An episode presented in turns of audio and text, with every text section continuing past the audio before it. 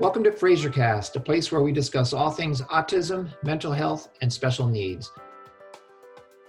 Today we're discussing the increased demand for early interventions and intensive services, including how Fraser's therapists work with families who come from a bilingual home, and how Fraser helps families from all backgrounds recognize when occupational therapy may be needed for their child. To help guide our discussion today, we welcome two of our fantastic Fraser staff, Christina Doyle, a speech language pathologist, and Dana Fernandez, a licensed occupational therapist. Thank you for joining us on FraserCast. So, Christina, let's start with you, please. Uh, and Fraser, of course, is an organization that serves a variety of individuals from various cultures. This means, of course, that Fraser supports bilingual family, families where English is not the first language. So, before we discuss how Fraser supports and works with such families, let's begin with some basics. So, how would you, Christina, define bilingualism? Well, thanks, Dave, for having me on the podcast. Um, I am currently a Spanish and English bilingual therapist, and I have native fluency in both languages. Um, so, as a practicing bilingual speech language pathologist, a lot of what I do is really go back to um, identifying if a child is bilingual in the first place. Um, and to me, bilingualism really has a fluid definition. So, more historically, our definition of bilingualism has been a child that is able to acquire, a person that is able to acquire um, one or more languages, specifically two. Um, and so we do have two different segments of types of bilingualism, and we have sequential bilingualism, which is just um, when a child learns one language and then learns a second language later in life. And then um, that differs from simultaneous bilingualism, which is when a child is exposed to two languages at the same time. And so this is actually something that was that I learned in grad school and, and even in undergrad uh, and have been used as definitions as such. But I think as I've uh, worked on my skills as a clinician, my bilingualism uh, terminology has morphed into more of uh, continuum. So thinking about um, a child that is just exposed to languages on a daily basis. Well, that's interesting. That's a nice nuanced sort of uh, distinction. So, given that definition that you just gave us, how is language development different among different bilingual children, mm-hmm. or how they experience bilingualism? Yeah, that's a great question too. Um, so typically, a child will um, have, or traditionally, I should say, will have that extra exposure um, from a second language at home in terms of their parents having um, another language, either it's one parent or the other or both um, can speak two languages. Um, but we also have seen more recently with the introduction of immersion schools that children can also acquire them at home. So some children attend Spanish immersion schools or um, Japanese immersion schools, and those type of um, cases are very interesting because the parents don't necessarily know that second language. Um, they actually just the child just acquires it through um, school programming. So um, that is typically how we see uh, bilingualism develop, and then also. Um, in terms of the actual language development criteria and how they how they um, develop language skills as opposed to their monolingual peers, those are actually pretty consistent. So we've seen that bilingual children tend to actually uh, acquire um, language, both languages at the same time. And again, historically, it's seen as you know the bilingual child would learn a first language or second language a little bit more delayed just because of their brain trying to process both languages but now um, a lot more research is showing that the developmental milestones actually hit around the same time. So about 12 months, we'll see the first word, you know, combinations of words at 24 months, etc. So are those the time markers when a parent or a caregiver might start seeking speech therapy services? Yeah, and it gets a little tricky because um, the way that we also measure language development is by the number of words that the child has. So some parents might say, you know, my child only has 50 words in English, but they have no words in Somali. Um, and in that case, that actually might not be a language delay. It might be just because they're more exposed to English than they are exposed to Somali. Now, if the if the child is exposed continuously to both languages, and the child um, has 25 words in Somali and 10 words in, in English, that might be a cause of concern. So at that at that rate, we would typically start to see maybe a potential language delay, um, depending on the child's ex- level of exposure. Um, and so I always tell parents count the number of words together. So if a child has 25 words in Somali and 25 words in English, count them together as 50 words. And at that point, the child, if that child's you know communication um, criteria is 50 words, then that is that is right where they should be at. So it's always counting those number of words together. Interesting. I wonder, Christine, at this point, if you would have an example for us. Of course, we don't need details or names or anything, but that parents and caregivers might better be able to sort of make sense of how this works in real life, mm-hmm. if you will. Mm-hmm. Can you give us a story? Yeah. Um, so I've had multiple instances where we see the traditional language delay where a parent comes in and they're concerned because uh, not only have, has their child not progressed in English, but they've also not tr- progressed in the home language. Um, specifically, I can think of so many Spanish and English bilingual children with, in which this is the case, where parents are saying, you know, at home, they're not listening or they're not, you know, understanding what I'm saying, they're not expressing their wants and needs. But then at school, you know, the teacher is reporting the same problem. Um, and so sometimes parents don't catch that, is that especially if they're monolingual uh, in one language or the other. So um, I can think of a lot of my Spanish speaking families, you know, parents are monolingual in Spanish. And so they'll say, no, in English, it's perfect. And then when I do my assessment, we'll see some delay there and we'll see it in, in, in Spanish as well. So in that case, that's a really big con- uh, red flag for me that services are warranted. Um, but I've also most recently had another case where um, I had a child who was um, having perfect English skills at school. Uh, teacher was not really concerned, maybe some mild deficits here and there.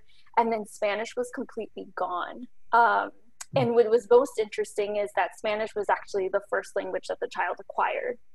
So, in that instance, we actually call it language attrition. And that's when a child is just constantly getting input from English and learning so much English that their Spanish or their second language or their first language, I should say, actually kind of starts drifting away. And the huh. and and even if the child the child is still exposed to it at home, their brain is just not catching up enough. Mm-hmm. Um, in instances like that, um, services actually really haven't been warranted if the child is within formal limits for English because that's a part of bilingual processing. That's just a, a part of um, bilingual learning, how the child is learning both languages.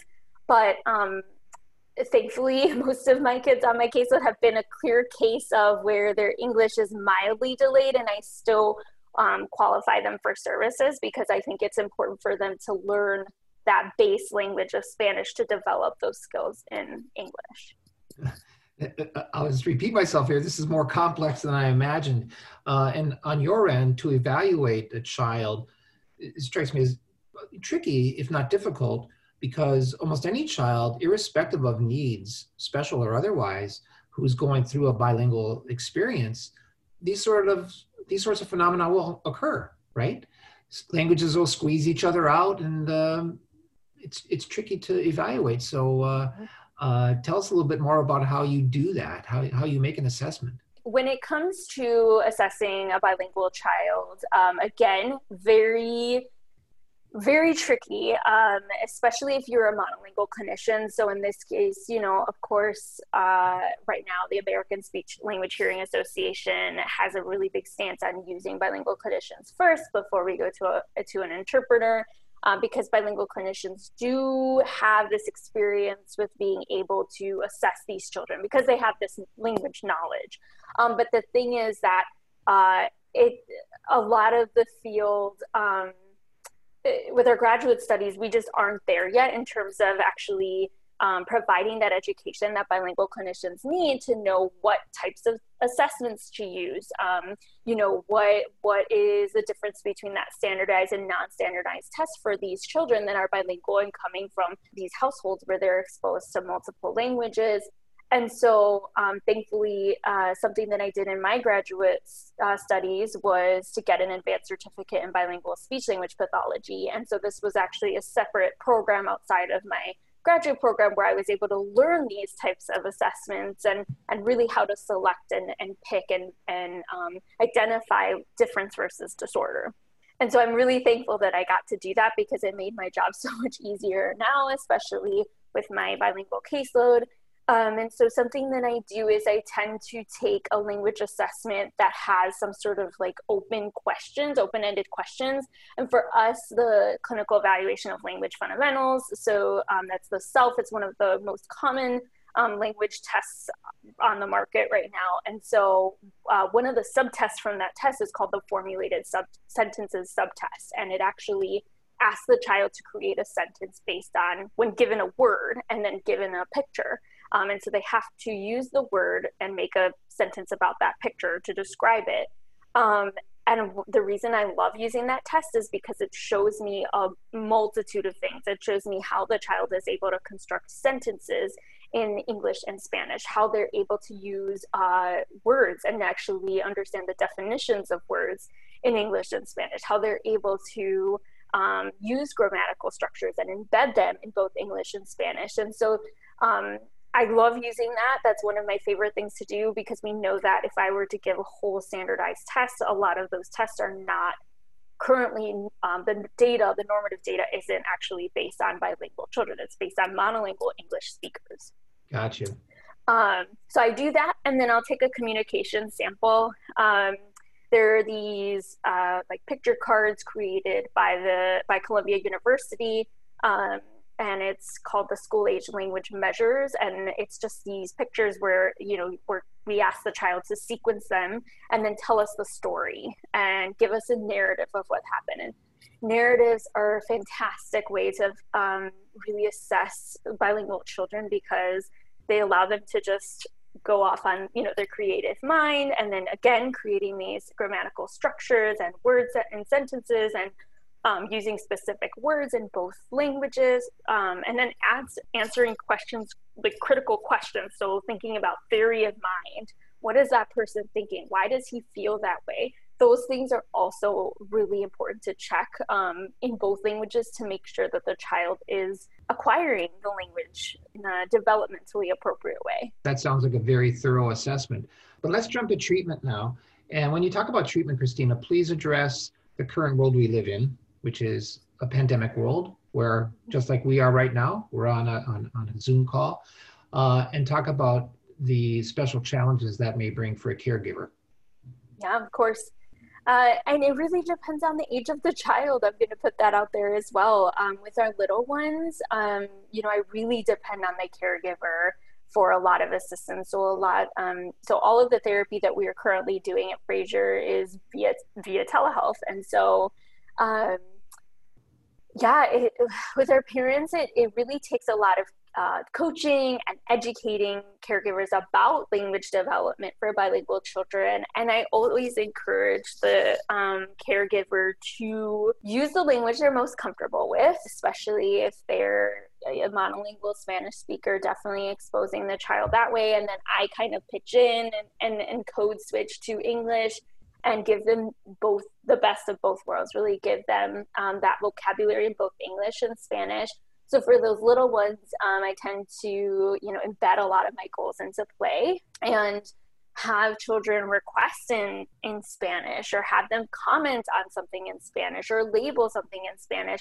And then again, having their parents model that language in Spanish. So like, this is the blue car, this is a carro azul, or like, you know, continuously modeling sentence structures, the developmentally appropriate sentence structures. And for my older kids, uh, it gets a little bit more trickier, but actually it's a lot more fun for me because I get to actually engage them into activities where I always say, you know, whenever I'm speaking to them, I always say it in English and Spanish. I want to make sure that they're getting that language input and the same sentence structure in English and Spanish so they can learn those new vocabulary words and kind of mend those languages together because we know that one language, their first language, actually really impacts the way that they learn the second language. So, I, you know, I use a lot of activities like books in English and Spanish. We'll always switch off every week on which which language we really focus on. Sometimes we focus on both, um, and then I I use a lot of um, activities like picture sequencing and things like that that I know are going to be beneficial to help the child succeed. Great, great. So, uh, what are some strategies for parents care- or caregivers who are raising a child in a bilingual home? Again, language modeling, very important. Wherever your child is at, we always use the one plus rule. So, Christina, before you go on, language modeling, do you want to describe it? yes. That? Yeah, yeah. So, language modeling is just um, really uh, commenting or using language for various functions and showing and, and verbally communicating with the child uh, across all of these functions. So for example, you know, when when they want a fruit snack, if you're able to say, "Oh, I see you want a fruit snack," you could say, "I want a fruit snack," and then mm-hmm. giving them those models um, and saying it in Spanish too. So I always say like, um, "I want the car. Yo quiero el carro." So I'll always say it in both so that they get that. And if the, again, if the parent is more comfortable with one language or another, I always focus on making sure the child or the um, adult is using that one um, language with them. Same thing with commenting. So like, uh, yo veo el carro azul. I see the blue car.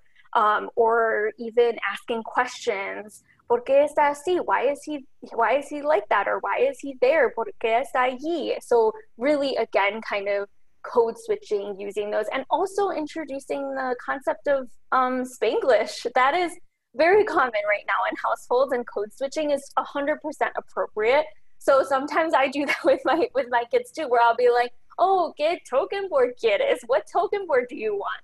um, and that and that's okay that is that shows um, you know how the child is that's even better because that shows how that child is able to literally switch between the languages and know what's appropriate so that's a big strategy that i always uh, send home for parents and then you know also um, reaching out if they feel that there's a potential language delay somewhere so if you know they are only a monolingual spanish speaker and their child is showing really good Spanish skills, but then the teacher starts saying, you know, thinking about concerns and things like that, that might be a time where maybe, um, you know, the parent could reach out to another family member that's familiar with the English language and be like, can you, you know, tell me more about how my child is speaking in that language or vice versa?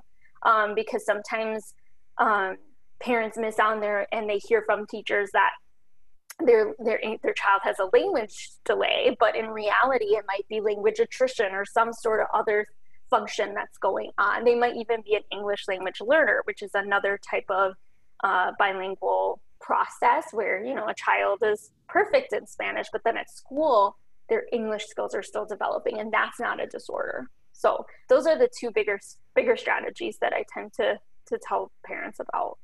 Great. See, Christina, I'm sure there are a number of bilingual homes in the Twin Cities in Minnesota, of which I would never come close to naming. I, I, I don't I don't know which what they all could possibly be, uh, even if I guessed.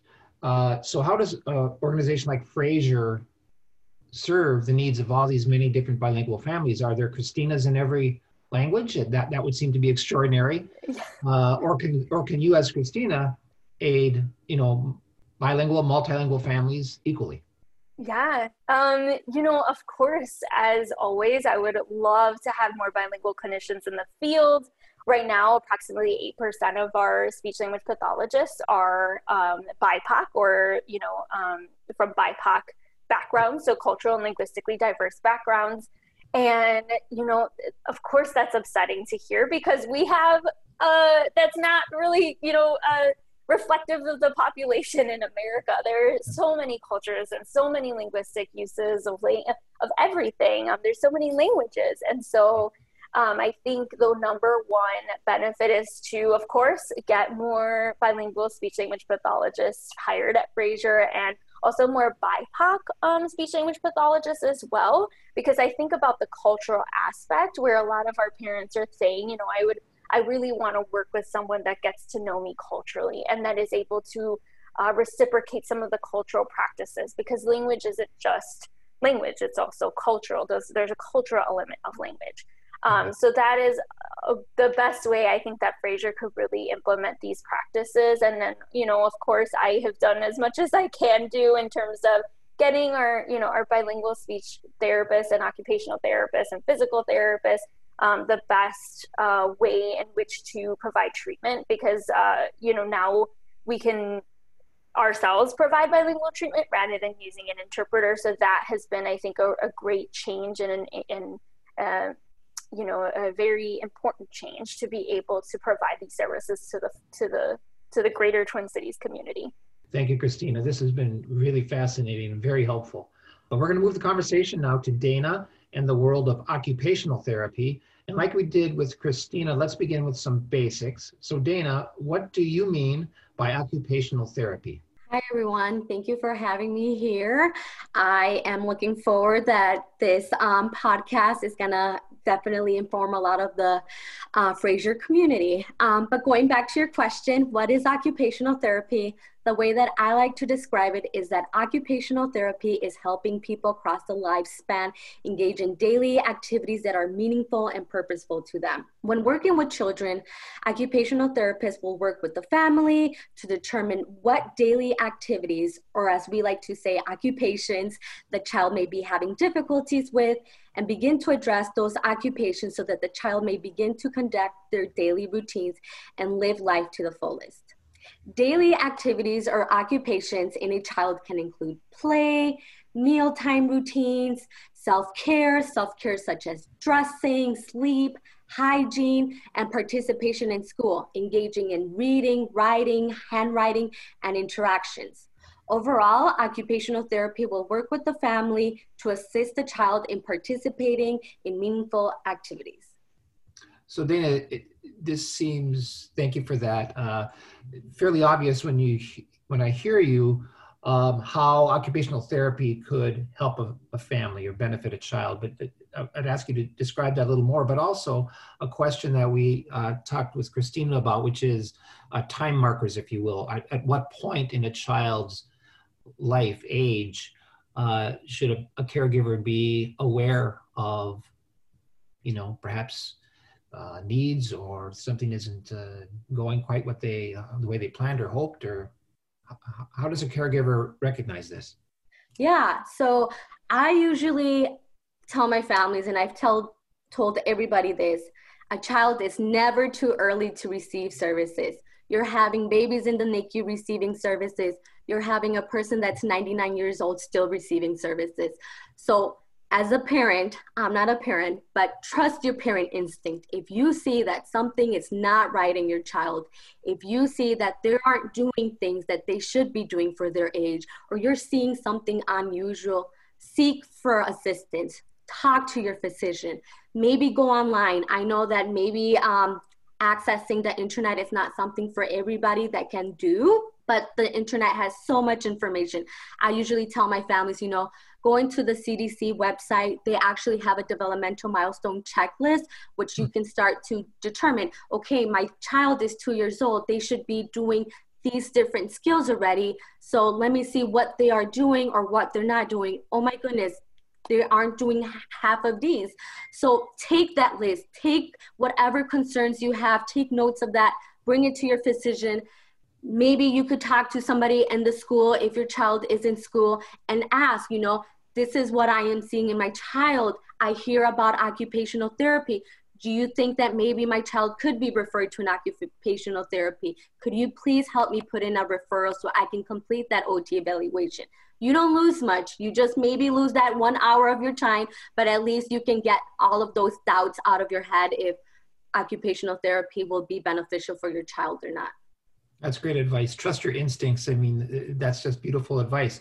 But everything you described is some form of communication, even if it means just going on a website, which might not uh, have any sort of uh, language other than English.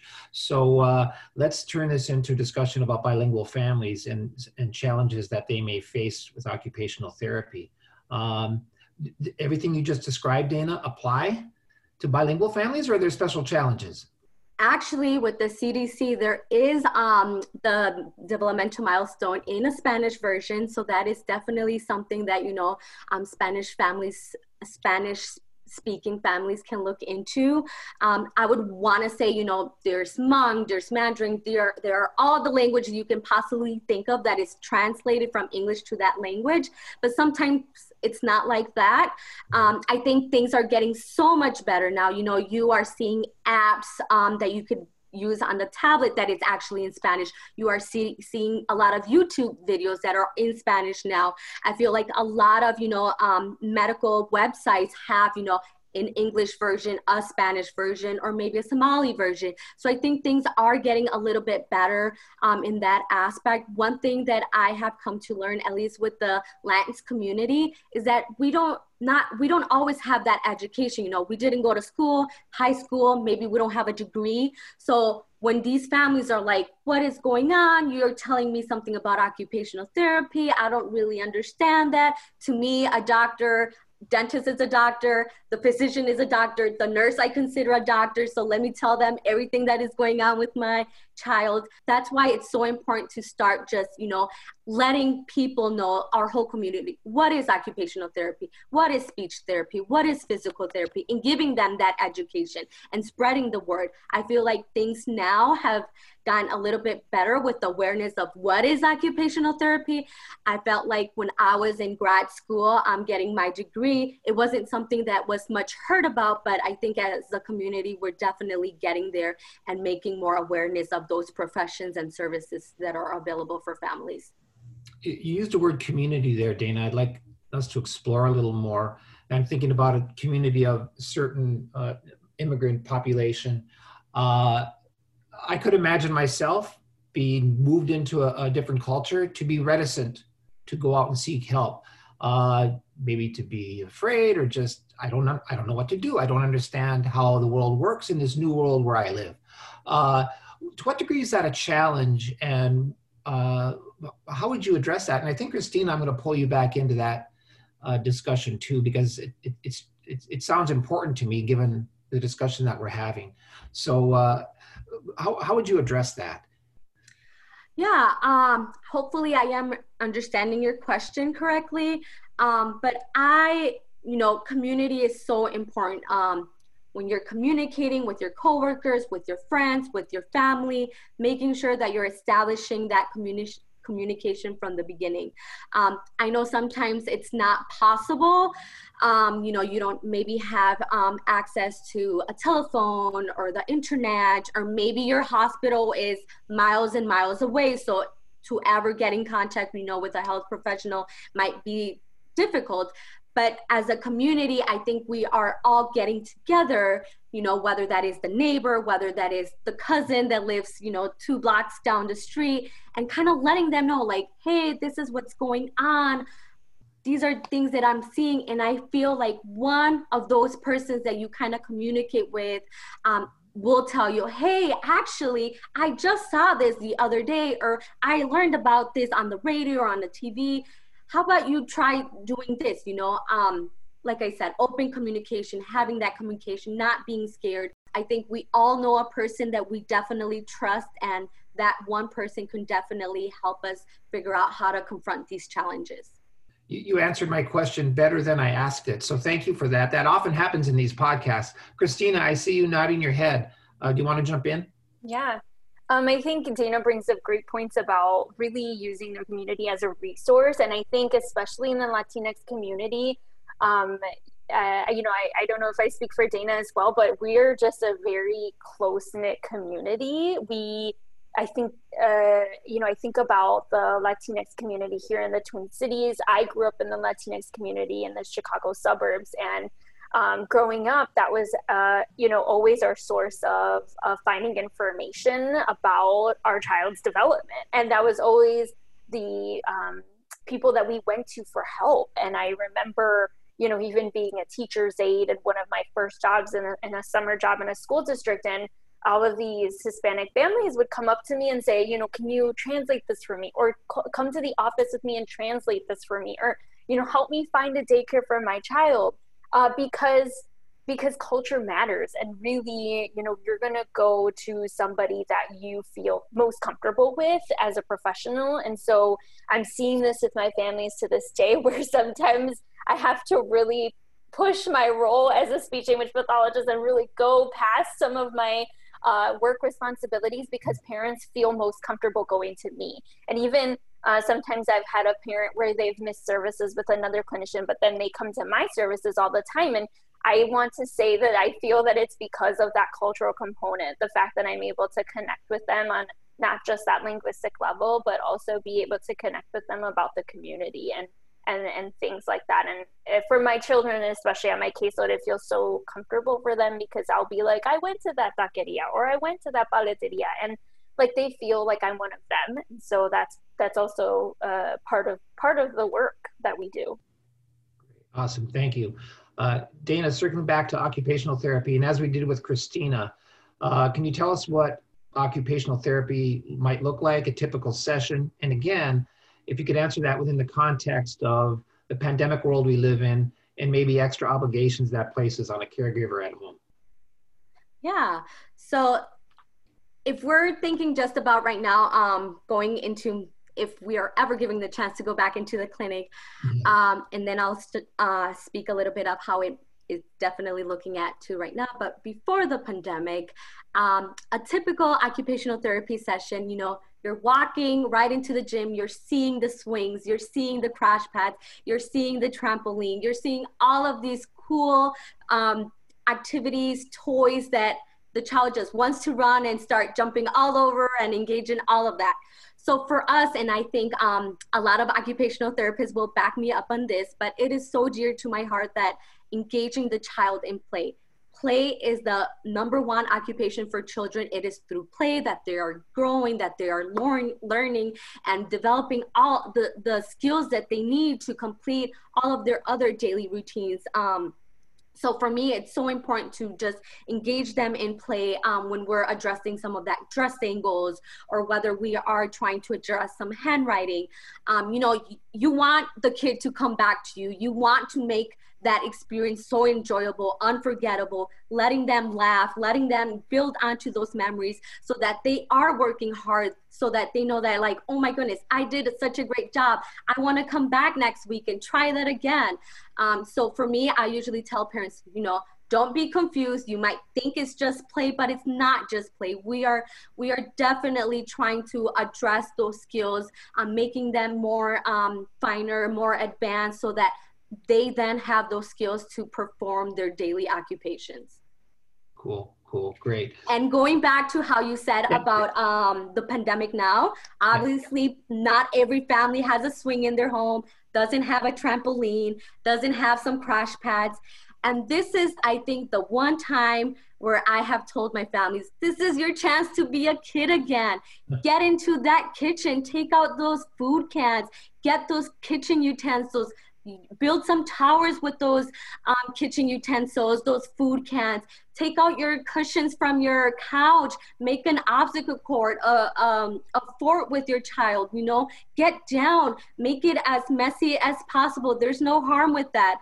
Um, nobody's seeing you. You know, no one is judging you here. Um, your kid is just trying to learn from you, and just if you can get them into just that play, like I said, if it's as enjoyable for them, it's going to be enjoyable for you. So what I in my sessions, it's been a lot of you know being in the kitchen, um, being in the living living room, using some um, objects um, that you know families would be like, oh my gosh, we are using this. I'm not sure how we're gonna do it, but okay, let's give it a try. And then at the end, they're like, oh my goodness, Dana, you had so much great ideas. I am definitely gonna keep using this um, going forward. That's great. I love that. Uh, so Dana, Christina talked about modeling language. Uh, it just occurred to me that is, does modeling behavior uh, apply to occupational therapy uh, if I'm a caregiver? Any tricks? Yes. Um, you know, children are always watching us. They're watching all the adults, what they're doing, especially their parents, because their parents are with them 24 7. So, yes, you know, behavior is something that we in occupational therapy do address. Um, sometimes I like to tell my families too, you know, you might think it's behavior, but it is it could be something else too. Something that we specialize in occupational therapy is sensory processing challenges. So I have told my families, you know, as a Latina myself, um, I've been raised, you know, in an environment where my mom has always thought, you know, it's behavior. She's doing a tantrum. It can't be anything else. So I have educated my family too, you know. Yeah, it might be that they're refusing to toothbrush. It might be that they're giving you a hard time. It might look like a tantrum, but it could be something else too. It could be that there are some sensory components where maybe they don't enjoy the flavor of the toothpaste, or maybe the bristles in the toothbrush are unbearable for them in their mouth. It could be motor skills. Maybe don't they don't have those precise, fine, gross motor skills to engage in toothbrushing. It could be cognitive. Maybe they don't know the sequence of the steps of what am I supposed to do with this toothbrush, with this toothpaste? Where do I even start? Do I put it right away in my mouth or do I turn on the water sink? It could just be language, social communication skills. Maybe what you're trying, what you're telling your child to do, brush your teeth, they're not understanding that. So I usually tell parents, every behavior that a child does is a way of communicating. It's a communication, whether that's verbal or nonverbal, and just always be attentive that whatever you're doing, children are watching you and they pick up pretty quick. That, that was those are great examples, Dana. Uh, and you got me thinking about outside the home, school, uh, and perhaps friends. Although we don't get to experience friends like we used to currently, but uh, can you talk about school and uh, occupational therapy and uh, maybe some of these things don't show up until a child's in school? Yeah. Um, I mean, where are you going to get a lot of that social interaction? Being able to learn how to share toys, how to take turns, um, how to, you know, um, build some of those communication skills. I think it, it definitely happens a lot in school, you know, waiting to take your turn to speak or waiting to take your turn um, for to go to the bathroom. Um, so I have definitely um, told families, you know, um, they're going to learn a lot in school. You know, we're all, we all come from different households. Some of us might be coming from better ones than others, but school is definitely our getaway point. You know, we get to um, enjoy time with friends that are the same age as us. Maybe we're sh- sharing a lot of similarities together, um, talking about, you know, what did you see uh, over this weekend on TV? Oh my goodness, you like that cartoon? So do I. Um, so yeah, they are definitely picking up a lot of behaviors at school from their peers and even from, you know, teachers as well. Um, something I've been also telling families too. I feel like now um, with things kind of with the pandemic, but even so, schools have started to, you know, even be giving tablets to kids um, as young as in kindergarten, in second grade. Something that when I look back, I wasn't even getting that until maybe high school. So it's like, what can we control? What kids are seeing in the screen you know? Screen mm-hmm. time is something so important that i keep telling families you know make sure that they're not spending their whole day in front of a tablet because there's so much things that are there that children will see and then that's how they start picking it up. And i feel like a lot of my families have come to learn that because they're like you know what dana? Yep you're right. He he began saying this to me and i heard it. I heard it from that show. So yeah you know, children are not only trying to learn from adults, they're trying to learn from their peers, they're trying to learn from their teachers, but they're also trying to learn from what they're seeing. Thank you. That's great. So, Christina, I want to circle back to you again, too, because we did not talk about school and peers uh, with you in terms of bilingualism and these, and these sorts of challenges. Do you have anything to add? Yeah, I think what Dana said is really right up the alley, especially adding in that communication portion. Um, I think that, you know, on top of child children being um, exposed to different languages at school. They're also exposed to the languages that children speak, that other children speak. So that's something that um, you know reminds me a lot of, like, for example, African American Vernacular English or AAVE.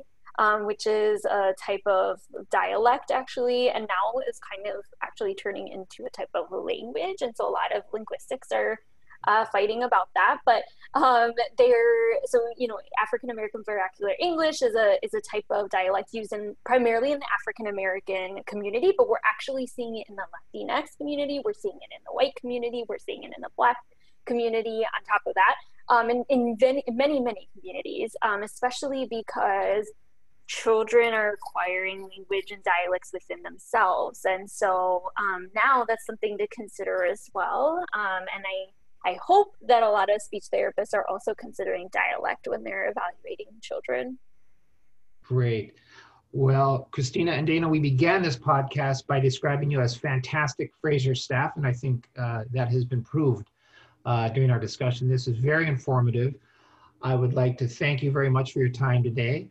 Very enlightening conversation. And to our listeners, for more information on any of these topics and more, please visit Fraser at www.fraser.org. That's F R A S E R.org for more information. And thank you all for listening and stay well.